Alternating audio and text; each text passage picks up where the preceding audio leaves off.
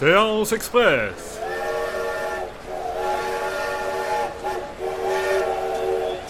C'est l'heure de la Séance Express.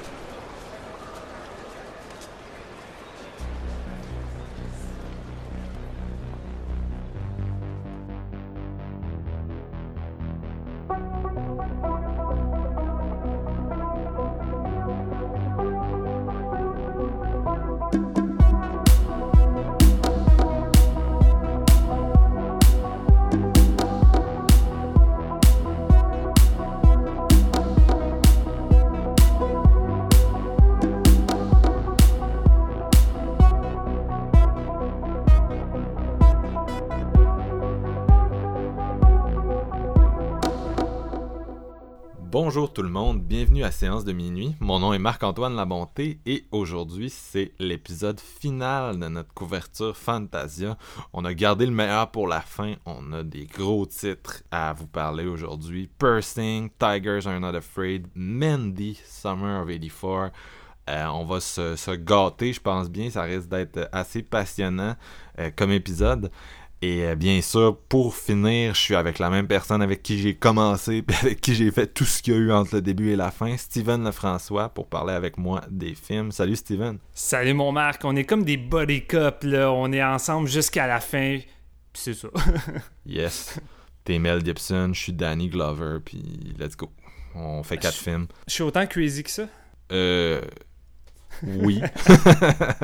Ok. Steven, parlant de crazy, Nick Cage fit bien dans la description. Puis t'as été voir Mandy, t'as capoté sur Mandy. Mandy, c'est ton film préféré du festival. Spoiler, fait que je pense qu'on va commencer ça avec ton avis sur Mandy, man. T'es en train de confirmer ça, toi, que c'est mon film du festival? Tu t'en doutes? Y a-tu de quoi qui laissait présager ça? C'est-tu ma photo de couverture sur Facebook? À chaque fois que je trippe sur un film, je le mets puis tout le monde devine que j'ai aimé ça? Non, c'est le fait que t'as écrit sur Facebook. C'est définitivement mon film préféré de Fantasia. Eh bien, effectivement, ceux et celles qui nous écoutent savaient très, très bien que Mandy était mon plus gros hype du festival avec By Bust. Et si Marc-Antoine a été autant satisfait par le sien avec Bodied, ben moi, Mandy m'a offert tout ce que j'aurais voulu que Mandy m'offre. Et j'ai vraiment pas été déçu, c'est de la fucking bombe. Premièrement, moi, j'ai pas vu le trailer, fait que j'avais aucune idée de l'imagerie qu'elle allait avoir. Je voulais vraiment rester vierge le plus possible, mais je sais que la bande-annonce semblait assez tripante quand je voyais la réaction des gens, fait que je sais pas trop à quoi elle ressemble. J'ai même pas été la voir encore, là. Je suis curieux.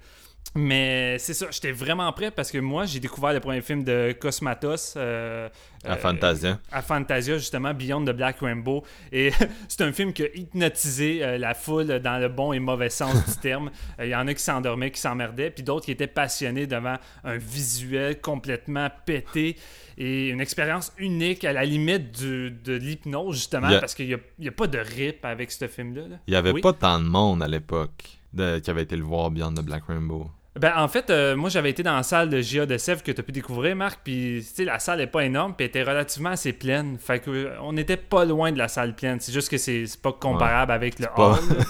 Je sais pas si c'est la force de Nick Cage, mais c'est drôle de voir Cosmatos absent de Fantasia pendant quoi, 6-7 ans, tu reviens avec le film, puis ça devient le film de clôture, le highlight du festival, tu sais, qui a été sold out en 20 minutes, puis qui a rempli... Ça doit être Nick Cage. Ben, pour être honnête, je pense que c'est à cause de Nick Cage, là, parce que, tu sais, il y a des films que tu comprends pourquoi ils mettent dans J.A. de Sèvres, parce qu'ils se doutent que ça ne vendra pas suffisamment de billets, parce que c'est quand même fait pour un public précis, si on veut. Tu sais, Beyond the Black Rainbow, je peux pas conseiller ça à tout le monde.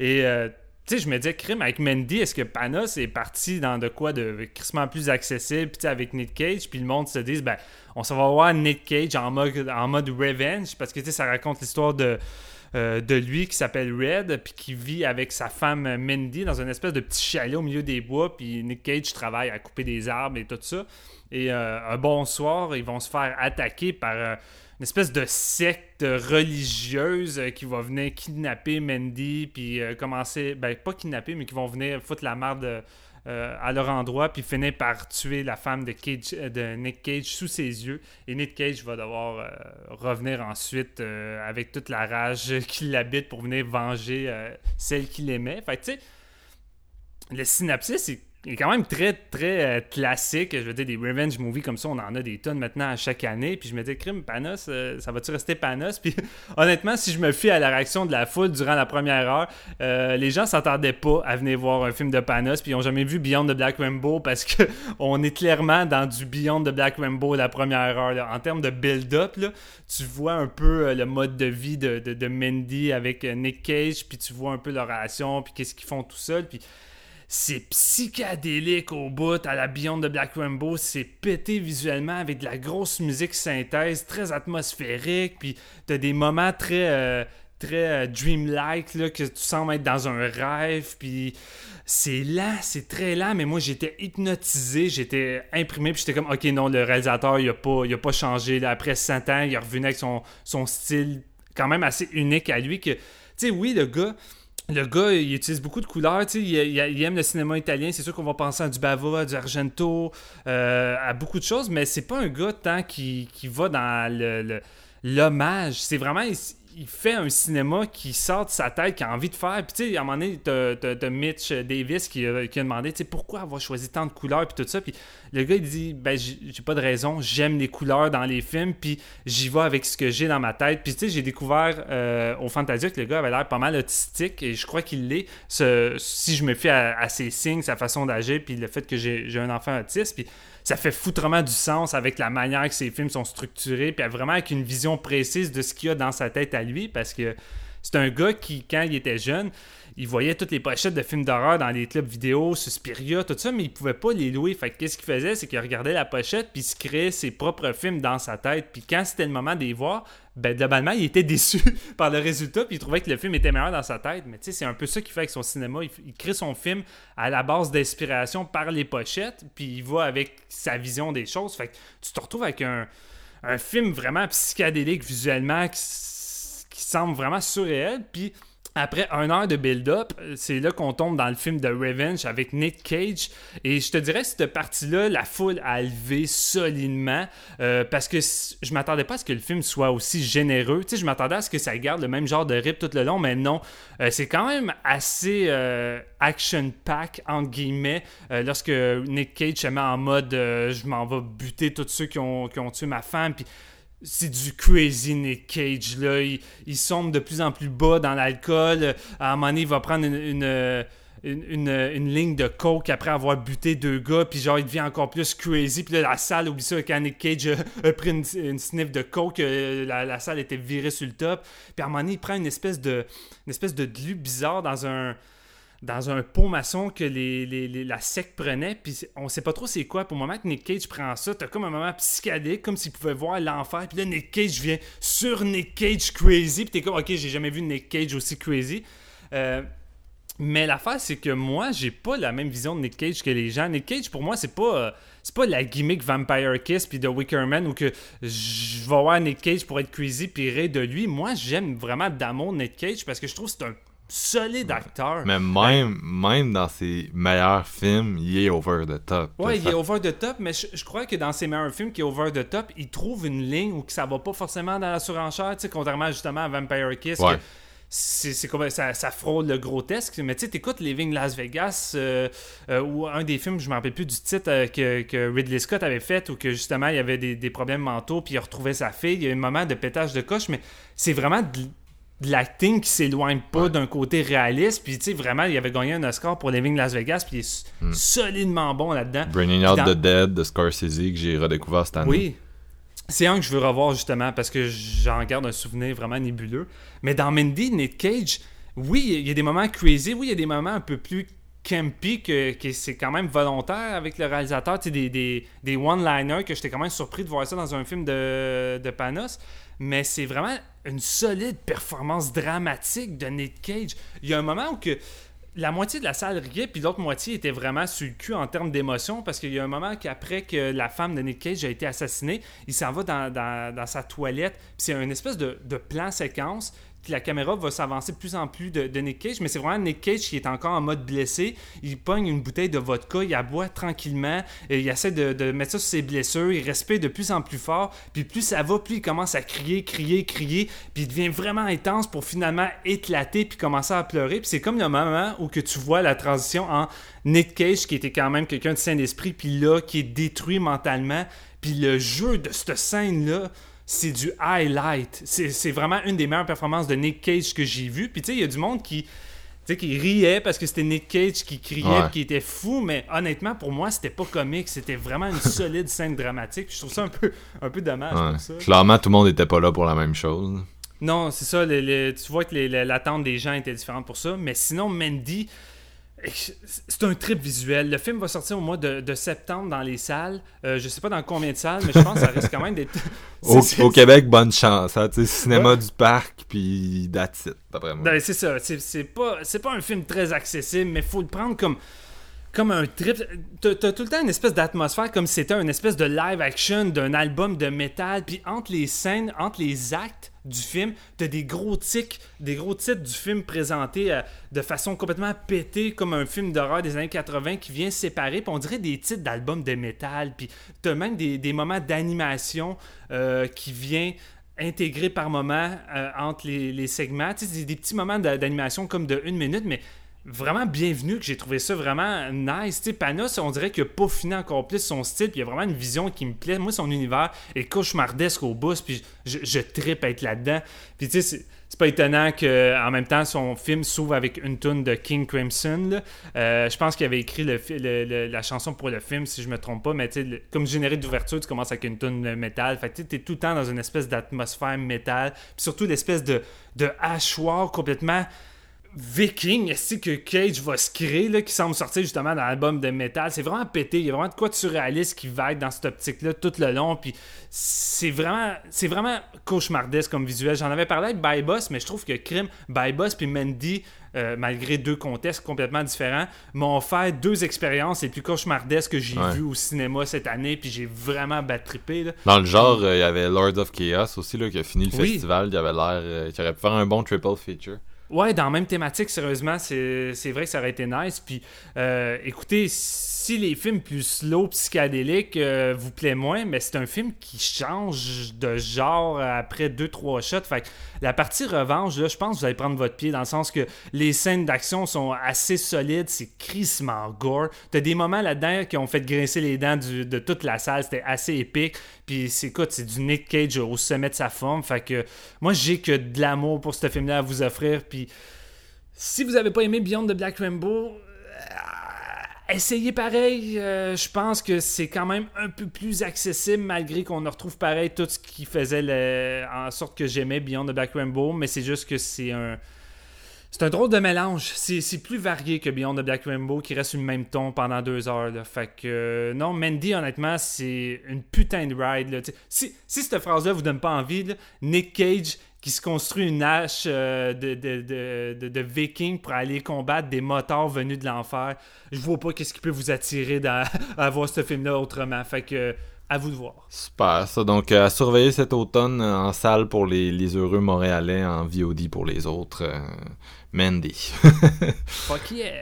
Moi aussi, je vais parler d'un coup de cœur maintenant, et malheureusement, je pensais en parler avec Steven, ça arrivera pas. Donc, en solo, à nouveau, Tigers Are Not Afraid, film de la réalisatrice Issa Lopez, qui a quand même une certaine expérience derrière la cravate, là, mais donc c'est vraiment le premier film d'horreur. Donc c'est un film mexicain qui se passe dans l'univers des cartels. On se retrouve dans une portion de ville mexicaine fantôme, carrément, donc qui a été abandonnée par les gens à cause de la violence des gangs. Puis on suit un petit groupe d'orphelins qui essaie de survivre à travers ces ruelles-là, dont les parents sont décédés, les frères, les cousins, peu importe qui se prenait soin d'eux, là, les grands-parents sont décédés, donc ils sont rendus seuls au monde, et à travers cette brutalité-là, et le personnage qu'on suit, et qui est comme notre protagoniste, s'appelle Estrella, et sa mère, un jour, ne revient tout simplement pas à la maison, donc on devine qu'elle est probablement morte, puis elle a des apparitions qui la suivent à travers le film, donc un fantôme qui murmure son nom, puis elle se fait donner 3 vœux qu'elle peut faire là, pour influencer là, le cours des choses. Donc il y a un côté très Pan's Labyrinth là-dedans. Je pense que ça va être la comparaison qui va revenir, puis Guillermo del Toro qui a trippé sur le film en plus, ouais. Stephen King aussi là, qui l'a beaucoup backé sur Twitter. Donc il y a vraiment un côté del Toro, puis c'était ce que j'avais parlé quand je l'avais évoqué encore là dans notre épisode sur la programmation. J'avais dit, bon, des films comme Satan's Slave, Terrified, Tigers are not afraid, ils me tentent, mais je sais pas s'ils vont réussir à se démarquer de leurs influences parce qu'ils ont toutes l'air d'avoir quand même, c'est ça, des influences. Et contrairement à un film dont on a fait un podcast sur le film A Monster Calls l'an passé, puis on parlait justement de son affiliation avec Pan's Labyrinth, avec Del Toro, puis avec le fait que moi, j'avais pas embarqué à cause des ressemblances, peut-être. Et c'était un peu ce que je craignais de Tigers, mais ça a vraiment pas fait ça.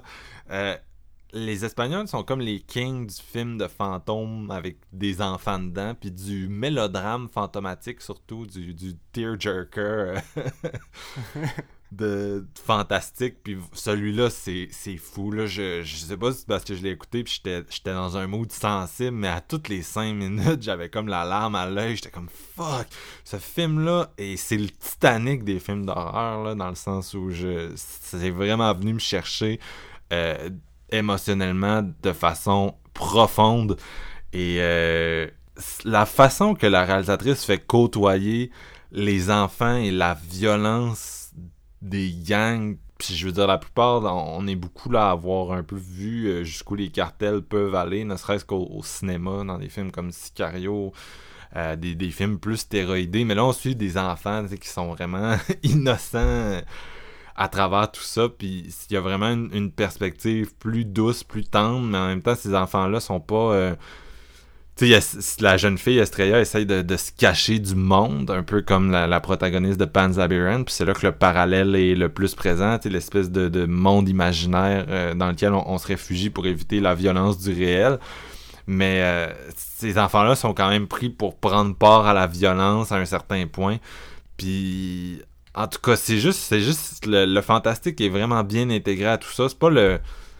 C'est un film qui est un peu vendu comme un film d'horreur. Je comprends pourquoi. Il y a de l'imagerie vraiment creepy à travers, mais c'est pas un film qui est axé sur les jumpscares, pas du tout. C'est plus une espèce de conte. Mais la force du réel, puis du fait que, contrairement à Pan's Labyrinth qui se passait en Deuxième Guerre mondiale, c'est un réel qui est palpable, qui est actuel, qui se passe à pas si loin de nous. Je veux dire, c'est en Amérique du Nord, là, carrément, que ça se passe, Tigers are not afraid. Ça m'a... Ouais, c'est Chris m'en venu me chercher. Puis les enfants acteurs sont tous solides. Les personnages, leurs interactions, c'est vraiment le fun. Les méchants des cartels aussi sont le fun à suivre.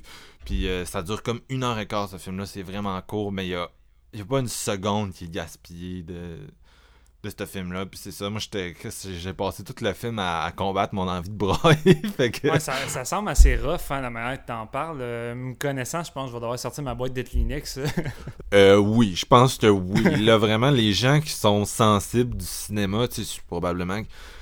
Moi, je m'en viens de plus en plus cynique des mélodrames, mais celui-là, il a complètement pesé ses bons pitons tout le long. Puis si vous êtes quelqu'un qui répond bien à ce genre de cinéma-là, ça va vous dévaster.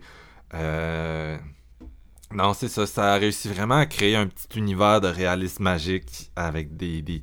Ah, non, juste la mort est palpable dans Tigers are not afraid. Puis c'est vraiment réussi. Vraiment, là, cette réalisatrice-là, faut qu'elle trouve une distribution pour ce film-là. C'est un peu comme Terrified dont on parlait dans l'épisode 4.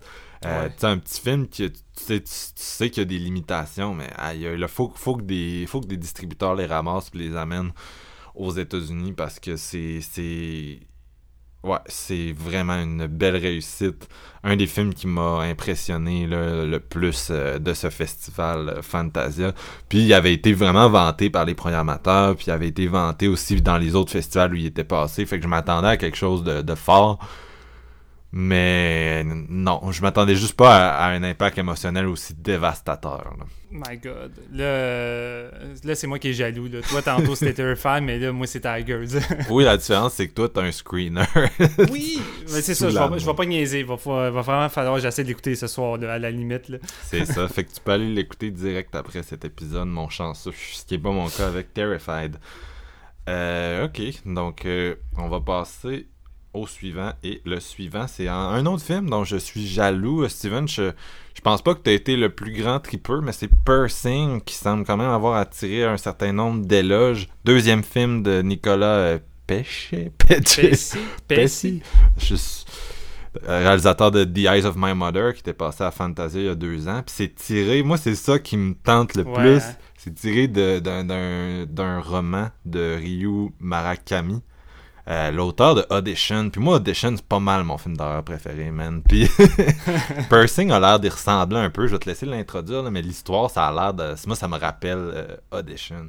C'est aussi tordu que Audition. Ça, je peux te le dire en partant. Dans le fond, ça raconte l'histoire de Reed, qui est interprété par l'acteur Christopher Abbott, que moi, j'ai découvert pour la première fois récemment dans la télésérie The Sinner. Ben, dans It Comes At Night. Oui, c'est ça, je viens de me rendre compte en regardant, puis c'est vrai, j'ai juste complètement oublié. Fait que dans le fond, j'ai sans doute découvert dans It Comes At Night avant, mais... C'est parce que dans The Sinner, il brille vraiment, vu qu'il a quand même un rôle très important. Là. Ouais. Mais c'est ça, puis j'étais content de le retrouver là-dedans. Qui joue un businessman que, somme toute, tout va bien dans sa vie. Une belle maison, ça va bien à sa job. Il y a une femme, puis il vient juste d'avoir un petit bébé. Mais le problème, c'est qu'il y a des espèces de pulsions extrêmes à l'intérieur de lui qui le poussent quasiment à vouloir tuer son propre bébé. Là, souvent, il s'installe devant la basinette avec un couteau, puis il fait semblant d'être sur le bord de poignarder son bébé, mais il fait pas parce qu'il essaie de contrôler ses pulsions.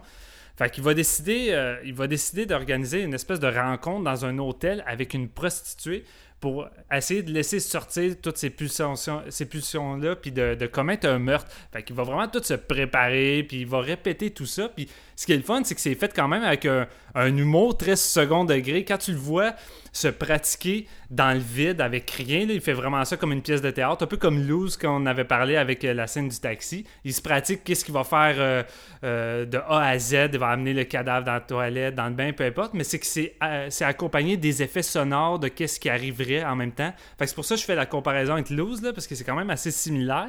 Et c'est vraiment le fun. T'as une espèce d'humour noir constant là-dedans.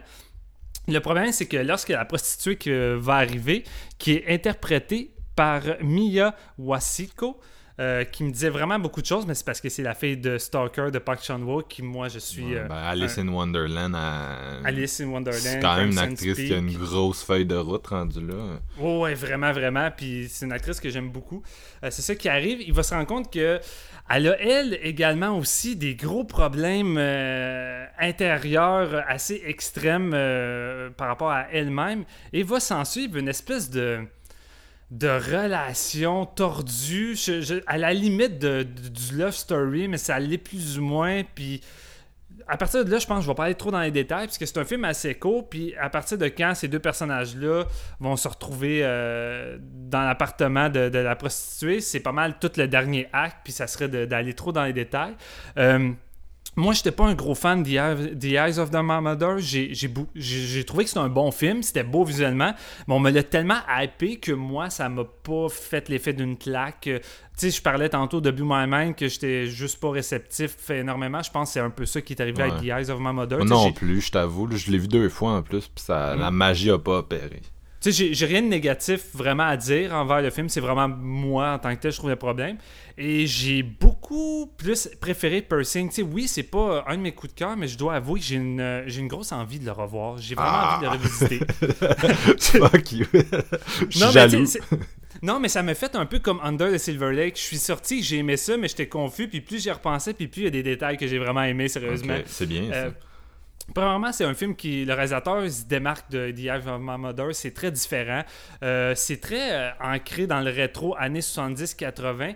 Et ce qui est weird, c'est que la manière que c'est shooté, ils shootent la ville, c'est la ville, c'est comme des espèces de maquettes à la Kill Bill, un peu comme quand Motorman arrive au Japon, puis ça me rappelait beaucoup le cinéma japonais des années 70, puis même dans le montage visuel qui rappelle encore une fois un peu Kill Bill avec les transitions puis plusieurs split screens, okay. J'étais comme ok, c'était intéressant vu que la source est japonaise. Exact, fait que tu sens beaucoup le côté japonais, mais il y a des gens qui parlaient d'un côté giallo, tu sais, puis en même temps, je peux pas enlever ça non plus parce qu'il y a un côté très érotique, les gants de cuir ou les effets sonores qui me rappelaient beaucoup des giallo, mais c'est aussi dans la soundtrack qui est très, très italien, puis par moment, je dirais que ça, c'est un des aspects qui m'a peut-être gossé, mais il utilise deux gros morceaux des Goblins, le thème de Tenebra puis un autre de Deep Reed, qui...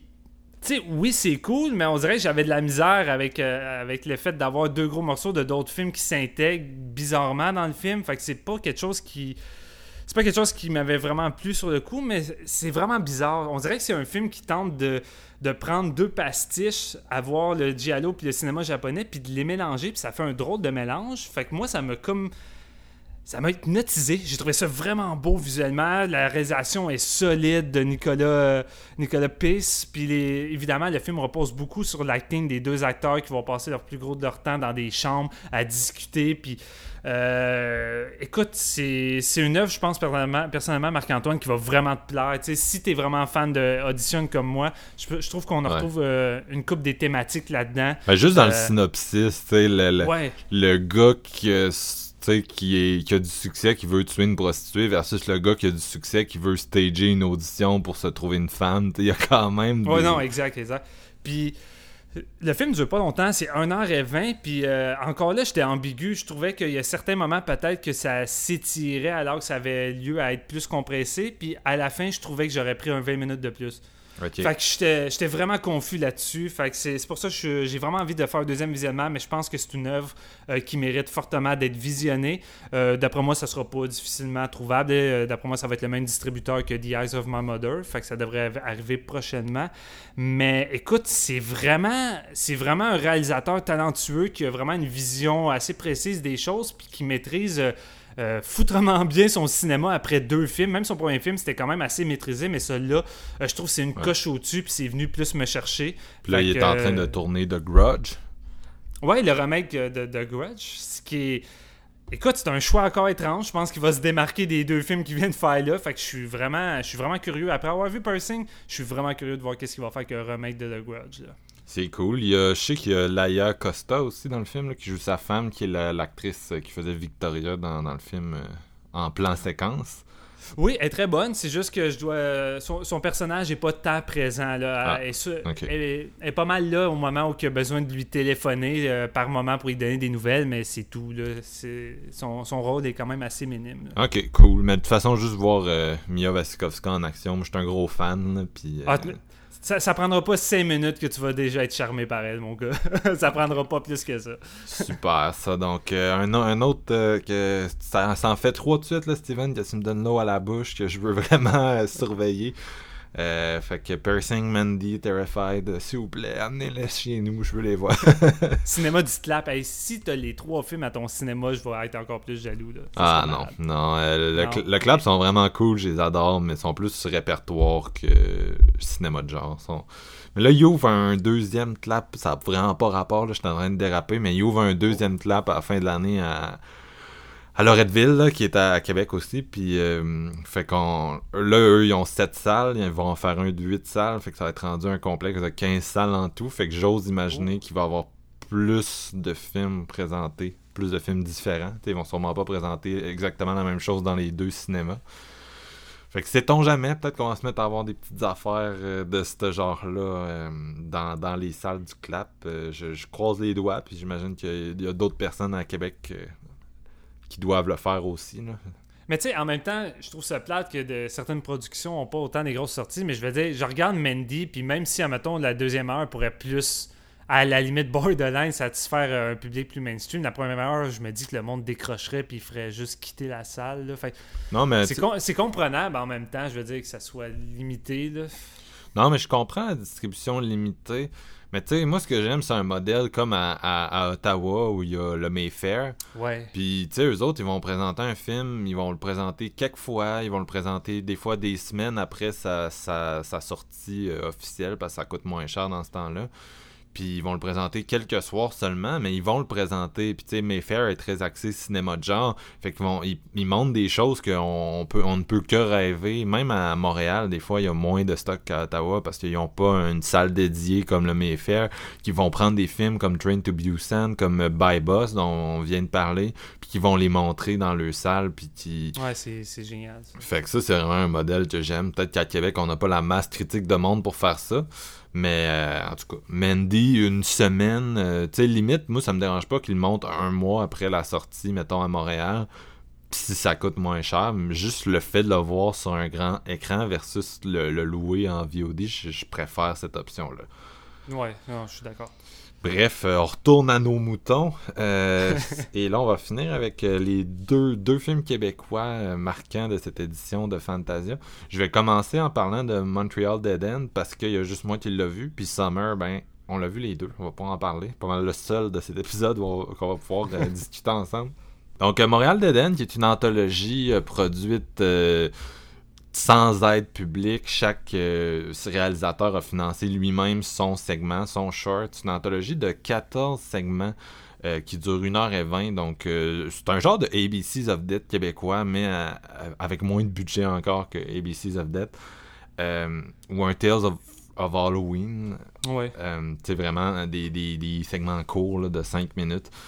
Il y a une espèce de fil rouge qui réunit tout ça. Donc, il y a une fracture sous Montréal qui envoie une espèce d'esprit qui toute la ville est fuckée. Fait que bon, ça donne les segments, dans le fond, c'est des noms de quartiers de Montréal. Chaque quartier a son segment, puis par des réalisateurs différents, puis ou des duos de réalisateurs. Puis donc ça va un peu dans tous les sens. Il y a plein d'événements qui se passent, des zombies, du body swapping, t'sais, n'importe quelle idée est bonne, je pense là. Et à travers ça, il y a un archiviste. Puis lui, dans le fond, sa job, c'est de fermer ce portail-là. Donc, c'est un espèce de fil rouge. Là, on le voit se promener. Des fois, il interagit avec des personnages dans certains segments. Puis il cherche à fermer le portail. J'ai pas été super convaincu par ce film-là, sincèrement. Je comprends le contexte dans lequel ça a été fait. T'sais, oui, c'est un kino, puis c'est pas... ça reste... Je veux dire, c'est une carte de visite. C'est des jeunes réalisateurs. Ils ont fait ça avec les moyens du bord. Ça, je comprends parfaitement ça, mais je l'ai pas vu, malheureusement, dans la salle où il a été présenté. Fait que j'ai pas eu l'énergie, j'ai pas eu la présence des réalisateurs, j'ai rien eu de ça. Moi, c'était vraiment un screener, puis j'ai pas embarqué comme j'aurais voulu dans Montreal Dead End. Heureusement, ça s'améliore au fil des segments, parce que moi, au début, j'avais vraiment de la difficulté. Là, ça commence... Il y a un segment avec Myriane Brûlé qui court genre sur le Mont-Royal, puis il y a une espèce de petit hommage à Evil Dead, puis It Follows, mais... ça se termine avant d'avoir commencé, puis c'est souvent ça avec ces segments-là, ça se termine vraiment abruptement à un stade où t'es comme « Ah, mais tu sais, tu m'en as pas assez de données pour que ça vaille la peine. » Puis c'est vraiment souvent comme ça à travers l'anthologie, puis visuellement, j'avais de la misère à différencier un segment d'un autre, tu sais, je trouvais pas qu'il y avait nécessairement une identité forte dans les différents trucs. Donc il y a quand même une couple de segments vers la fin là, qui se démarquent un peu. Tu sais, c'est une anthologie, mais en même temps, il y a tellement de segments, puis j'aurais comme de la misère à les critiquer un par un. Là. Mais, bon, en même temps, c'est tellement court. Puis comme tu dis, si des fois, c'est assez simpliste. Tu sais, comme tu dis, celui qui fait très Evil Dead, It Follows, puis ça... à peine ça commence, puis ça délivre pas qu'est-ce que t'aurais voulu avoir plus. Ça me fait penser un peu... à deux segments, je pense qu'on avait vu de Holidays, où au moment où ça devient intéressant, c'est là que ça coupe, puis c'est plate, parce que c'est ça qui arrive quand tu écoutes des anthologies, que les segments sont trop courts, parce que faut pratiquement qu'ils te donnent le bonbon direct, puis des fois, ils préfèrent te donner un genre de pré-bonbon, puis finalement, tu l'as pas, le bonbon, puis c'est un peu frustrant au bout du compte. Là. C'est vraiment pas du calibre Holidays, là. T'sais, okay. Moi, honnêtement, je pense que Montréal Dead End aurait été plus à son aise à ce passe. Je pense vraiment que ça aurait plus fité dans le mandat du festival, dans le style de budget aussi du festival, parce qu'on se le cachera pas. Tu sais, à Fantasia, tu passes tes journées à checker des films qui ont été produits quand même. C'est des gros longs métrages qui ont eu de l'impact dans leur pays, ou qui ont, même quand c'est indie, ça se compare pas à Montréal d'Éden là, qui est carrément dans le registre du fauché. T'sais. Puis bon, j'imagine que ça change pas grand chose que ce soit à Space ou à Fantasia de faire une projection où tu te retrouves avec un public assez réceptif, mais ça reste que moi, de le voir entre d'autres films de Fantasia, j'avais juste pas l'impression que le film jouait dans la même ligue, dans le fond, que le reste. Mais, c'est ça, mettons, Holiday, ça reste des segments assez longs qui ont quand même une histoire à raconter, pis tout, pis là, tu l'as pas vu, fait que, mais tu sais, il y a vraiment des segments que c'est comme, on dirait des embryons de segments, genre, littéralement, okay. Dans le sens que ça dure 4 minutes, puis ça finit, puis tu comprends pas c'était sur quoi, puis c'était quoi qu'ils cherchaient à accomplir, malheureusement. Puis, je me sens mal, tu sais, ça reste que... Ça me semble dommage, parce que tu me dis que le film durait comme 1h20, fait que c'est pas parce que le film dépasse un certain temps. Non. Peut-être que les réalisateurs auraient pu prendre un 5 minutes de plus pour chaque segment pour essayer de rajouter un peu de viande autour de l'os. Je pense que c'est une question de budget rendu là, vraiment. Ouais. Comme je te dis, c'était pas... la différence, mettons, un film comme ABCs of Death, c'est que chaque réalisateur se fait donner 5000$ par un producteur qui fait le projet, tandis que là, c'était... on se fait un projet, chacun finance son truc, puis on l'attache ensemble pour faire un film, tu sais. OK. Fait que c'est vraiment différent comme mode de production. Puis c'est ça, moi, les 15 premières minutes, j'y croyais pas, là. J'étais sur le bord d'arrêter le film. Mais après ça, bon, ça s'améliore un peu. Il y a une couple de segments qui sont plus intéressants. Il y a une couple de... Il y en a une couple qui essaie de faire des affaires plus funnées, tu sais. Gore... entre guillemets, tu sais, à un moment donné, il y a deux vieilles dames qui sont poursuivies qui sont attaquées par un enfant zombie. Il y a un gars qui se bat contre les légumes de sa cuisine qui se mettent à voler. Ou bien, à un moment donné, t'as l'archiviste qui se retrouve dans une espèce de cuisine, puis tout le monde se fait comme décrisser par un... C'est comme la scène d'action du film, là. En tout cas, il y a comme une genre de secte, puis ils se font tous tuer, là, puis t'es comme « Oh yeah! » Mais ça finit vite. Puis, tu sais, c'est pareil, le gars qui se bat avec ses légumes, c'est une bonne idée, mais c'est comme fini avant d'avoir atteint le point où t'es satisfait.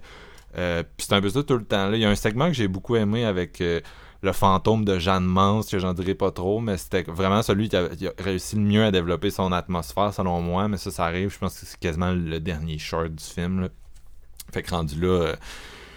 il a eu le temps de tester ta patience, puis il y en a d'autres. Il y en a un autre qui est vraiment ambiant, avec comme une vieille dame, puis des enfants, puis encore là, tu sais, c'est tellement court, j'ai peur de les aborder frontalement. Ouais.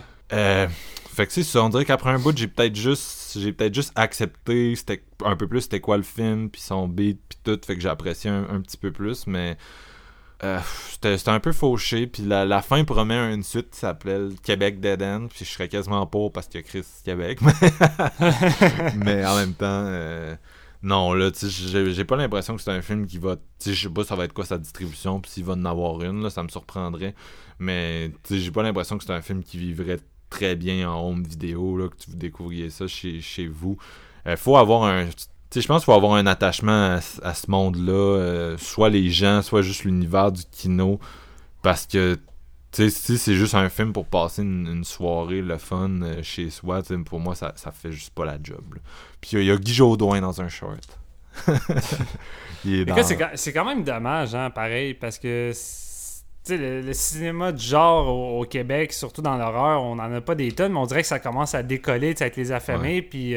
de Game of Dead qu'on avait parlé aussi. Fait que tu sais, c'est dommage qu'on en tombe sur un qui malheureusement est décevant. On livre pas la marchandise parce que tu sais, on n'a jamais aucun plaisir là, à démolir ça. Tu sais, pareil pour Le Scaphandrier. Tu sais, on voulait que ça soit bon là. Tu sais, on voulait avoir notre slasher avec notre boogeyman du Québec, mais tu sais, quand on arrive avec un produit aussi décevant. C'est triste, c'est vraiment triste, là. Non, c'est ça, j'ai pas eu du fun, tu sais, j'ai vu des gens qui étaient plus positifs que moi, qui défendaient un peu la démarche et tout, mais tu sais, pour moi, défendre la démarche, c'est un peu mettre des gants blancs pour dire que c'est poche, là, tu sais. Ouais. Fait que, je veux dire, tu sais, c'est plate, c'est toujours plate de parler de films de genre québécois, parce que je suis tellement un amateur de genre, ça fait des années que je veux dire, je défends ça, je critique ça. Puis quand des gens dans ma cour font ça, puis en sachant comment c'est difficile au Québec de se faire produire, là, ça va peut-être être un peu mieux, là, mais comment ça a été difficile. Quand c'est poche, t'as quasiment envie de passer ça sous silence, de le mettre en dessous du tapis puis de pas en parler. Mais regarde, aujourd'hui, j'ai pris le temps de le faire. J'espère que c'était productif. Ben, je trouve que oui. Puis t'sais, rendu là, on l'a souvent dit, mais qu'on parle de quelque chose en bien ou en mal, en autant qu'on y aille avec des arguments et non la gratuité de dire que c'est ci ou c'est ça, comme souvent les gens ont tendance à faire sur le net. Là, c'est ça qui arrive. Là. Non, c'est ça. Fait que tu sais, ça reste... À voir avec les attentes qui viennent avec. Là, je sais pas, le film va peut-être venir à Québec au FCVQ. Ce serait le genre d'affaires qu'ils vont sûrement sélectionner. Fait que c'est de savoir dans quoi on s'embarque, je pense. Là. Puis, tu sais, à Fantasia, il y a d'autres collections de shorts qui sont présentées. Il y a le Born of Women, il y a le Small Gauge Trauma, il y a... j'ai pas vu le DJ XL5 cette année, mais d'habitude, il y a des shorts là-dedans. Puis, tu sais, en tout cas, les autres, le Small Gauge, puis... Born of Woman, c'est juste pas le même calibre selon moi. Là. Fait que c'est pas une collection de shorts marquants, c'est vraiment plus un.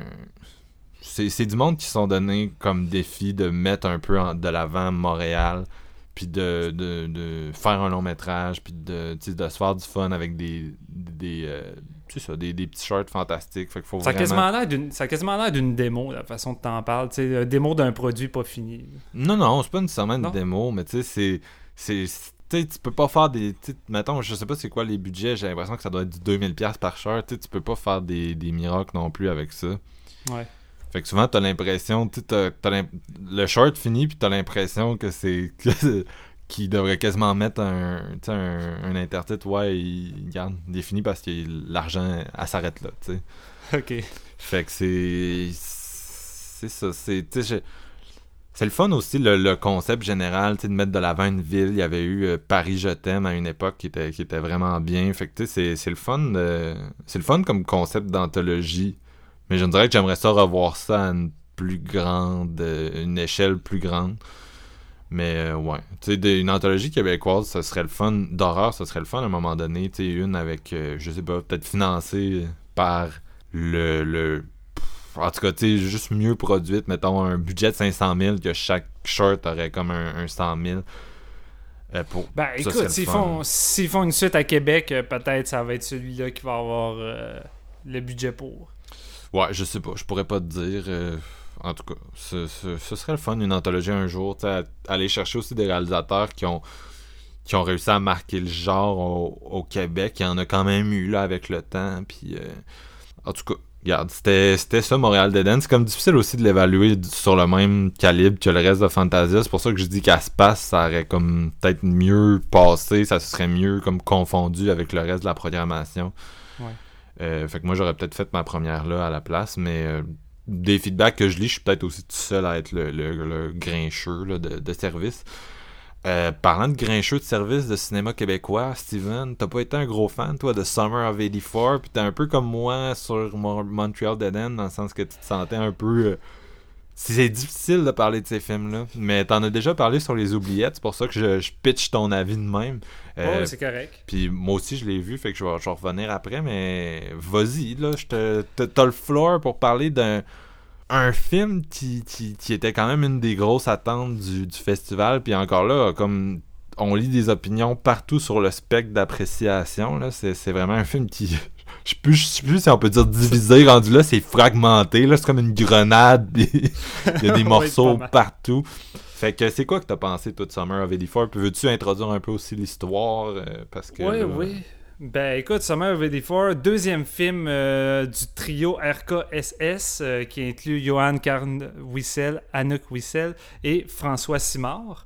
Et c'est leur deuxième long métrage après le fameux Turbo Kid. Je pense qu'on n'a plus vraiment besoin de le présenter. Là. Tout le monde connaît Turbo Kid, mais la plupart des fans du cinéma de genre québécois connaissent ces trois réalisateurs-là qui sont tellement adorables, qui sont tellement gentils, fait que tu sais, on veut déjà les aimer d'avance là, fait que il y a déjà un parti pris avec ça là. Moi, c'était un peu des rockstars là, je m'excuse de te couper, mais tu sais, quand j'étais jeune ado, genre Bagman, c'était l'équivalent. Tu sais, il y a des familles qui écoutaient genre les Têtes à claque à Noël ou des affaires de même, mais moi puis mes cousins, on se mettait Bagman sur la télé genre le 24 au soir.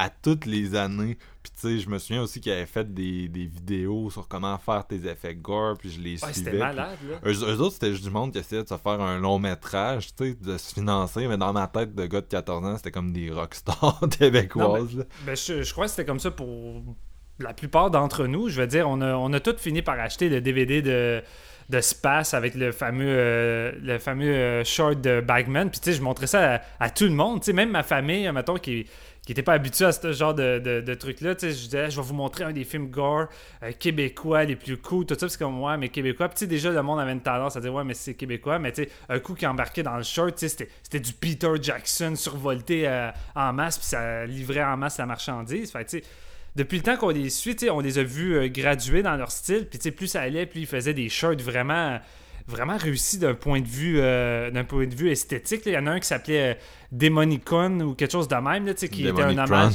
Demonicon, hommage au cinéma italien. Puis je trippe sur celui-là, c'est un de mes favoris.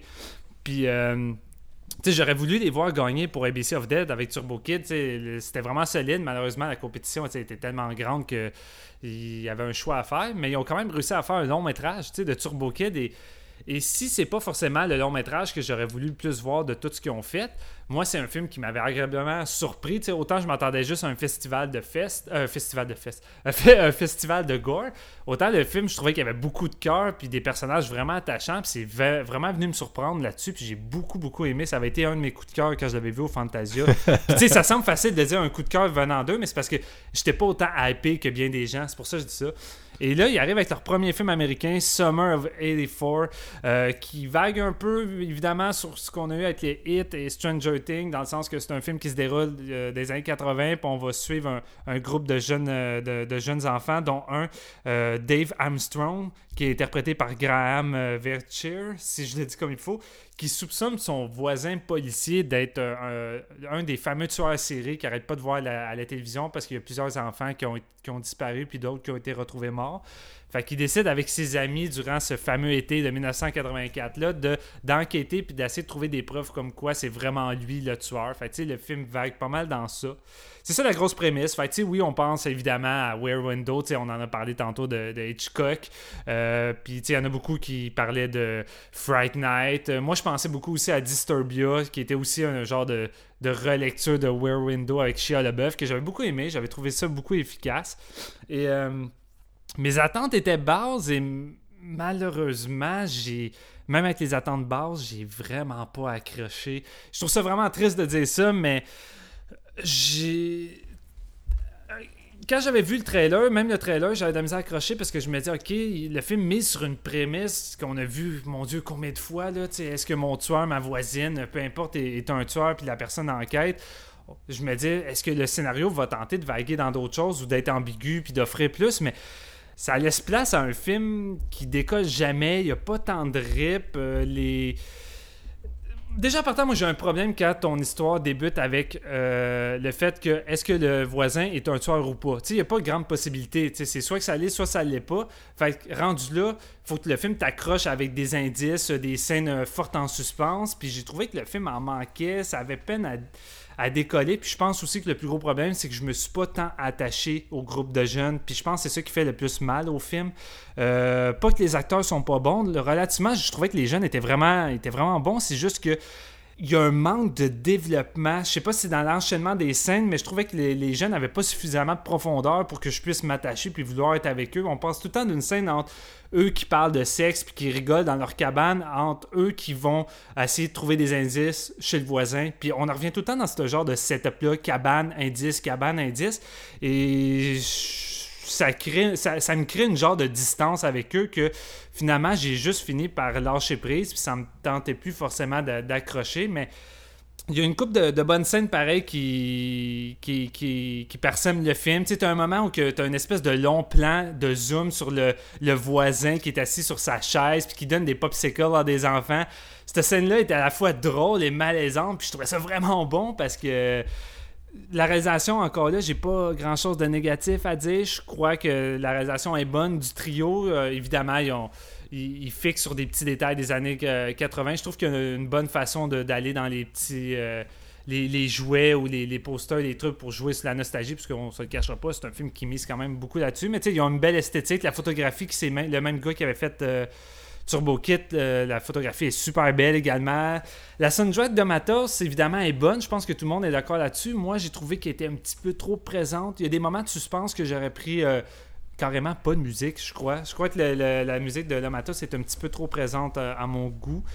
Et à un moment donné, le film décide de rentrer de plein fouet dans l'horreur, puis de y aller avec un revirement qui m'a réveillé sur le coup, mais encore là, trop tard, trop peu. Tu sais, je sais pas, j'avais déjà lâché prise avant, fait que tu sais... C'est ça qui est plate, je sais pas où me situer, j'ai juste trouvé le film malheureusement... plate, je me suis emmerdé, puis ça me fait chier de dire ça. C'est malheureux, mais c'est un film qui m'a offert ce que j'avais le plus peur en voyant la bande-annonce, un film prévisible sans surprise, malheureusement. Je sais pas trop où aller avec ça, là. Je vais laisser Marc-Antoine. Là. Vas-y, Marc. Va. Ben, moi, j'ai bien aimé ça. Ah ouais, pour vrai? Puis, là, tu me surprends. Je pensais vraiment pas être le public cible de Summer of 84. J'étais quasiment... C'est quoi l'inverse de vendu d'avance? J'étais quasiment acheté dans le sens. Écoute, moi, personnellement, Turbo Kid, ça avait été une grande déception à l'époque. J'ai vraiment pas embarqué, puis je me sentais un peu tout seul là-dedans. Fait que c'était moins pire dans ce temps-là. T'sais. J'avais pas fait un gros plat de mon opinion non plus, parce qu'encore là... J'étais tellement content qu'RKSS avait fait un long métrage. J'étais heureux pour eux en tant que personne. Mais c'est sûr que le film, moi, ça, je l'ai vu au cinéma, puis je l'ai jamais revu après parce que j'avais complètement été déçu. Et là, Summer of 84 arrive, puis comme t'as dit, ça, bon, c'est un film qui arrive à un moment où le concept a beaucoup été repris. Le côté Fright Night, un peu moins, là, mais le côté teen movie à la Emblem qui vivent des aventures, It, Stranger Things, mais aussi l'an dernier, il y avait eu My Friend Dahmer, il y avait eu Super Dark Times. Ouais. Dans le genre. Et pour moi, Summer, ça rapproche un petit peu plus de ces deux-là, là, même si j'arrête pas d'entendre la fameuse comparaison à It, là, qui est pas non plus... C'est la plus facile à dire, je pense. C'est plus ça, en gros. Non, c'est ça. Mais il me fait plus penser à My Friend Dahmer et Super Dark Times, parce que ces deux films-là sont extrêmement dark. C'est des teen movies, mais crépusculaires. Tu sais, des coming of age où quand tu come of age, t'es rendu... T'es pas rendu une personne, tu t'es pas fait une vie sexuelle ou une vie d'amitié ou t'as formé ta personnalité. C'est comme tu sors pis t'es rendu genre un tueur, un outcast, t'es plus dans la société, tu sais. Puis bon, Summer, c'est pas ça que ça raconte non plus, là. Mais la façon que c'est fait, je trouvais vraiment ça... Je sais pas, c'était plus dark que je me serais attendu. Les personnages, je les ai trouvés plus le fun. Dans Turbo Kid, j'avais pas embarqué vraiment avec les personnages. Moi, Laurence Leboeuf, j'ai jamais compris le culte qu'on lui vouait. Je trouvais que c'était du surjeu juste agressant.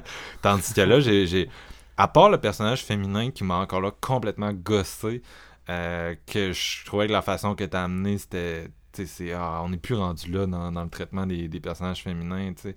Mais les gars en tant que tels, ce serait pas mes amis, c'est des douches qui parlent de sexe pis tout, mais leur amitié, j'y croyais, leur personnage, j'y croyais, avait une sensibilité dans la direction d'acteur que je trouvais vraiment bien amenée. Puis c'est ça, le vibe m'a fait triper aussi. Moi, c'est peut-être aussi, comme toi, au niveau du rythme, j'ai trouvé, bon, c'est un film d'1h45, puis il mérite peut-être pas, là. Ça aurait dû être un film d'1h30 où il aurait dû avoir une ou deux péripéties de plus dans l'1h45. Ouais. Fait que c'est ça, je trouve ça un peu trop long. Il y a des personnages qui sont bien joués, mais sont pas venus me chercher en tant que en tant que spectateur, je me suis pas attaché à eux comme j'aurais voulu. Mais tu sais, tout le côté... ils grandissent dans les banlieues, mais tu sais, c'est le côté dark des banlieues. Pas juste le tueur, tu sais, c'est tous des jeunes qui grandissent dans un environnement de merde où... il y a de la violence domestique, il y a des divorces, il y a des trucs vraiment pas positifs qui se passent. Ça, je trouvais que ça allait quand même dans le cliché de ce genre de coming of age-là qu'on avait des années 80. Tu sais, le stéréotype de le rebelle, ses parents sont en séparation, tout le temps en chicane. T'as la fille qui, elle, est écœurée de la ville, elle veut juste s'en aller, puis elle a des plus grands rêves. Tu sais, on est vraiment dans les stéréotypes gros. Là. Oui, on est dans ces stéréotypes-là, mais tu sais, un peu comme un slasher, ce genre de petit coming of age emblem-là, tu le sais que tu vas être dans ces clichés-là de l'enfance. Ouais. Puis moi, j'ai trouvé qu'il était bien amené, là. Plus que dans... C'est con à dire, là, mais je me suis plus attaché aux personnages. Puis j'ai trouvé que leurs struggles étaient mieux présentés que dans It de Muschietti. Là. Fait que j'ai préféré Summer of 84 à It. Je dois pas être la majorité, là, mais... non, c'est ça. Puis tu sais, l'intrigue avec le voisin... il y avait des bonnes scènes de suspense. C'est, encore là, c'est classique de Fright Night et tout. Là. On rentre dans la maison, puis le voisin va-tu revenir, il va-tu pas revenir, puis qu'est-ce qu'on va trouver dans le sous-sol. Mais les réalisateurs ont bien fait ça. Fait que... ouais, la mise en scène est bonne. Ils maîtrisent les quelques moments de suspense qui parsèment. Il y a des bons setups d'horreur aussi. Il y a une scène où... il y a un des kids qui se fait enlever durant la nuit lorsqu'il sort de chez eux. Puis tu sais, t'as la brume, puis tout. La manière que c'est shooté, c'est vraiment un film d'horreur. Puis tu sais, c'est quand même réussi. Là. Non, c'est ça. Il y a une vibe années 80 puis une nostalgie que j'ai trouvé plus réussie que dans d'autres productions du même type de récemment. Fait que je suis vraiment... Moi, j'ai fait sa clôture là, avec celle-là, vraiment. T'sais, les gens qui me disaient « Ah, ça va être poche », j'avais tendance à plus les croire. Finalement, j'ai pas trouvé ça si poche que ça. Les gens qui ont capoté, je les comprends pas non plus parce que, bon, tu sais, c'est ça. Ça reste... j'ai énuméré comme certains défauts puis pour moi, ça gosse assez pour que je sois pas un grand fan du film, mais il va être sorti au cinéma du Parc à l'heure où on va publier l'épisode puis il s'en vient au Clap à Québec le 17 août. Puis moi, je suggère quand même d'aller le découvrir là-bas parce que ça reste un film avec un je sais pas, il y a comme un cœur que j'ai, sans dire que j'ai complètement embarqué, tu sais, j'ai senti le pouls du film. Puis ça, là, c'est con, mais tu sais, contrairement à des films comme Night Shifter où je sentais pas la vie des personnages, puis non, c'est clair. Là, je la sentais, tu sais. Non, c'est beaucoup moins épais. Ben, en fait, tu sais... Je sentais les émotions. Je crois sincèrement que ce qui fait la grosse différence avec ce film-là qui arrive à quand même à s'élever pour plusieurs, c'est justement à cause du trio qui insuffle beaucoup de passion et beaucoup de cœur dans le projet. Puis comme tu dis, je pense qu'ils ont quand même une solide direction d'acteur. Parce que le gros problème, je crois, pour moi, ce film-là, c'est vraiment son scénario qui a traîné dans les tiroirs pendant longtemps. Puis je crois qu'avoir eu ce scénario-là entre les mains d'un autre réalisateur ou quelqu'un de moins passionné qui vient faire un film de commande, ça aurait été... Ça, je pense que ça aurait été un résultat beaucoup plus catastrophique. Je pense vraiment à ce qui arrive à sortir le film de cette marde-là, si on veut, c'est vraiment le trio des réalisateurs là, en tant que tel qui insufflent vraiment beaucoup d'amour à leur film. Puis je veux dire, ils ont vraiment une touch que tu reconnais automatiquement dans le film. Ils ont vraiment une identité propre dans leur mise en scène. Puis tu sais, quand t'écoutes Summer, ça fait pas 5 minutes que le film est commencé que tu sens tout de suite que c'est un film de RKSS, là, malgré qu'ils n'ont pas écrit le scénario, là. Mais je sais pas, moi je trouve pas le scénario si pire que ça, mais c'est sûr que comme dans toute production du genre, ça prend des réalisateurs sensibles qui sont capables de venir chercher les subtilités dans les performances, puis dans la mise en scène, puis ouais, RKSS sont capables de faire ça avec ce film-là, effectivement. Le scénario, moi, c'est vraiment d'un point de vue le fait que c'est une histoire vraiment ramachée qui réserve vraiment aucune surprise, mais aucune. Et puis mon plus gros problème venait vraiment des dialogues entre les jeunes. Je trouvais que ça manquait de profondeur. Fait que pour moi, c'est vraiment une faute de scénario rendu là quand les dialogues manquaient de mordant, selon moi. Là, parce que, ben, le film a l'air plus centré sur ses personnages que sur son histoire. Que comme tu dis, tu sais, oui, l'intrigue du voisin... Il les tue pas, c'est cliché, puis j'ai quasiment l'impression que c'est relégué à l'arrière-plan dans l'intrigue du film, là, tu sais. Ouais. Mais c'est ça le problème, je pense qu'il aurait fallu justement j'ai une bonne connexion ou que j'aurais trouvé que la chimie fonctionne entre les jeunes pour outrepasser ça. Tu sais, à la limite, ça l'aurait fait comme dans d'autres films, des fois qu'on voit que c'est des drames d'horreur, puis les côtés dramatiques, j'aime tellement que quand on embarque dans le côté horreur, ben ça me dérange pas si c'est pas super. Tu sais, on en a parlé dans l'autre épisode de Witch in the Window, c'est un peu ça. C'est un film où que le drame surpasse l'horreur, puis si l'horreur, c'est pas le plus marquant, il y a quand même quelques bons moments, mais tu sais, il aurait quasiment fallu que ça me fasse cet effet-là un peu avec, avec Summer. Moi, c'est un peu l'effet que ça m'a fait avec Summer, justement. OK. T'sais, à l'exception que, comme je te dis, t'sais, des petites teens misogynes puis le traitement du personnage féminin, ça me gosse. Je trouve quand même qu'ils ont été capables de chercher une émotion comme pure, entre gros guillemets. Là, t'sais, ça commence à être un peu bizarre les termes que j'emploie, mais c'est vraiment ça que j'ai filé de ce film-là. Je l'ai senti vrai. J'ai pas senti que c'était factice, les relations des personnages puis tout. Fait que je trouve quand même que c'est un bel accomplissement à travers ce film-là. Puis il y a vraiment une noirceur qui, à cause de la force émotionnelle du film, le final vient quand même te chercher. T'sais. Puis le dernier plan, le dernier plan ou les derniers, mettons la dernière minute au complet là, c'était du super dark time, c'était du My Friend Dahmer, c'était comme vraiment pas ce que je m'attendais, fait que j'ai quand même été agréablement surpris, mais non, c'est pas un kick là, c'est pas un coup de foudre, rien, mais plus que toi, man. Ben écoute, ça m'a pris par surprise que t'aies apprécié guillemets autant que ça, fait que tu sais, je trouve ça nice, sérieux. Je pensais vraiment pas être le public cible de celui-là, mais non, c'était bien. Cool. Fait que Steven, man, on a fait le tour de Fantasia. Oh yeah, une autre année du festival de terminée, fait qu'on va déjà commencer à se préparer pour l'année prochaine, hein Marc? Steven, t'es toujours si excité au début, si épuisé à la fin. Oui, ça résume pas mal ça en gros. J'ai le goût de savoir, c'est quoi le top 5 des meilleurs films que t'as vu à Fantasia? On le sait un peu si on a écouté tous les épisodes, mais quand la poussière est retombée, là, 5 meilleurs films que t'as vus, c'est quoi? 5 meilleurs films, ok, si je vais dans l'ordre à partir de mon numéro 1, ça serait... Mon numéro 1, ça serait Mandy, que évidemment je recommande à tout le monde. Mon deuxième, ça serait Bodied, qui a été une grosse claque comme toi. Mon troisième, évidemment, ça serait Bye Boss, film d'action philippin, que pour moi, je recommande également fortement. Mes deux autres, à partir de là, ça vague. Mon quatrième, j'hésiterai pas, je pense que ça va être Terrified, qui est la meilleure ride horrifique que vous risquez d'avoir cette année si le film réussit à sortir avant 2019. Et mon cinquième, c'est un peu plus touché. J'ai beaucoup de films qui vaguent à peu près dans les mêmes notes que celui-là. Mais je pense que je vais y aller avec...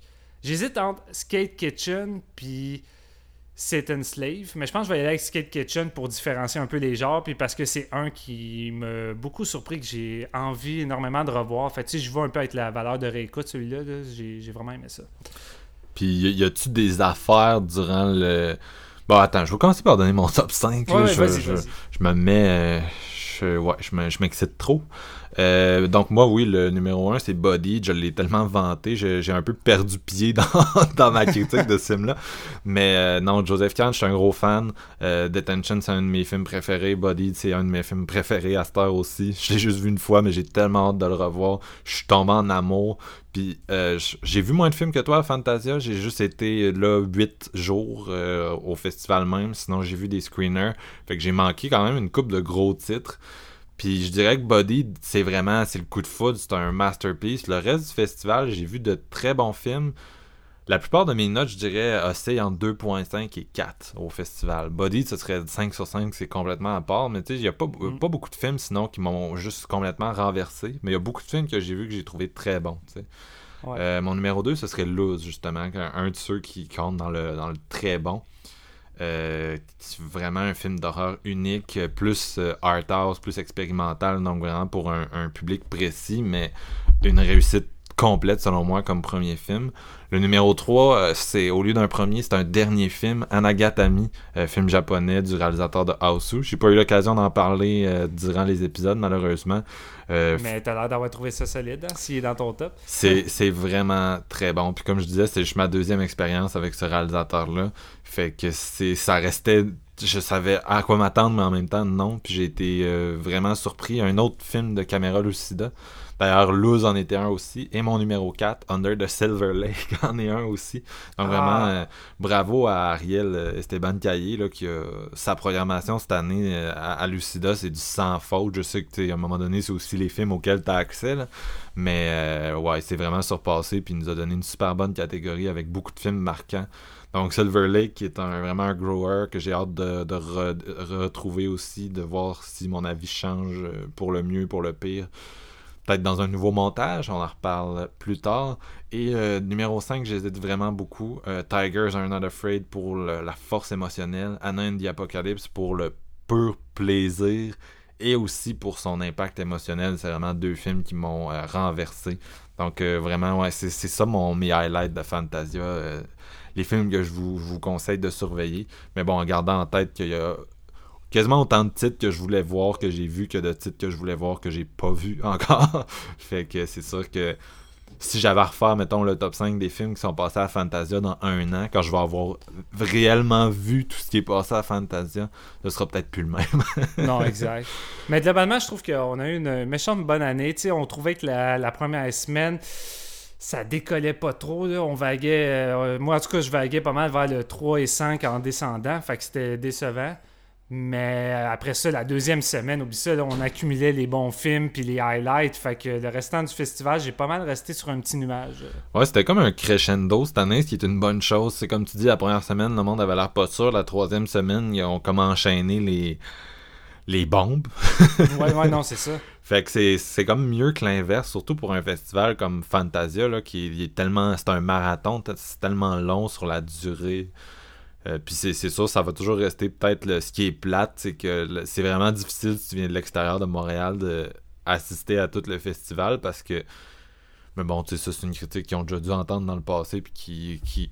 Ça reste que je comprends la volonté de Fantasia de mettre ça sur 3 semaines parce que comme ça, tous les films sont bien vus, bien critiqués, bien disséqués, tous les films ont comme un meilleur spotlight, tu sais.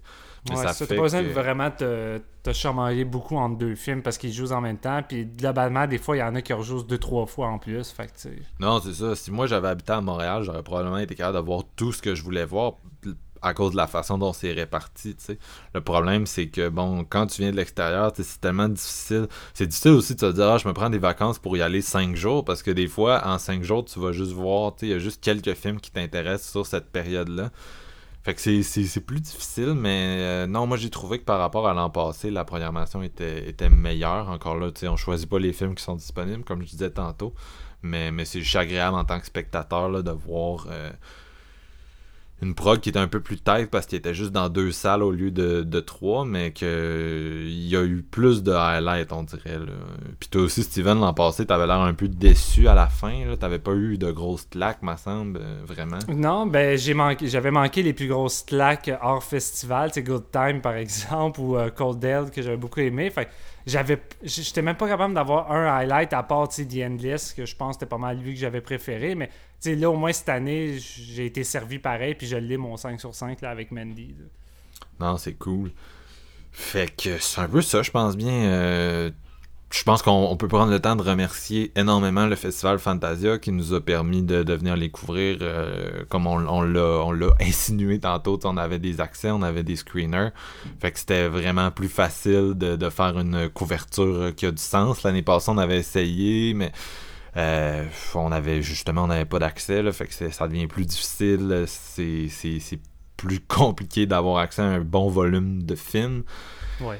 Et là, ben regarde, on a pris le temps de faire cette espèce de méga série d'épisodes, toi pis moi, quand même un 6 heures d'épisodes, fait que merci beaucoup au festival tout simplement de nous avoir accrédités, c'est génial. Puis bien sûr, merci aux gens qui nous écoutent. C'était vraiment le fun de faire cette couverture-là, mais c'est le fun d'avoir du feedback de votre part aussi, de voir que vous avez apprécié les épisodes. Puis c'était le fun de croiser aussi plein de monde, que ce soit des auditeurs ou des gens de d'autres projets, d'autres podcasts, d'autres sites, puis de jaser de films pendant tout le temps que j'étais là. Puis non, c'était super, super agréable comme expérience. Puis on espère... répétez ça l'an prochain, qui sait où on sera à ce moment-là, mais ouais. Ouais, ce serait vraiment nice, ouais. Fait que, ben c'est ça, écoutez, on va peut-être couvrir d'autres festivals durant l'année, je sais pas de quelle façon, peut-être que je vais me retrouver au FCVQ, puis je vais trouver une manière de couvrir ça avec Séance de minuit. On s'en reparle, mais en attendant, on a un gros automne qui commence. Fantasia fini, mais vraiment, les épisodes réguliers vont reprendre en force.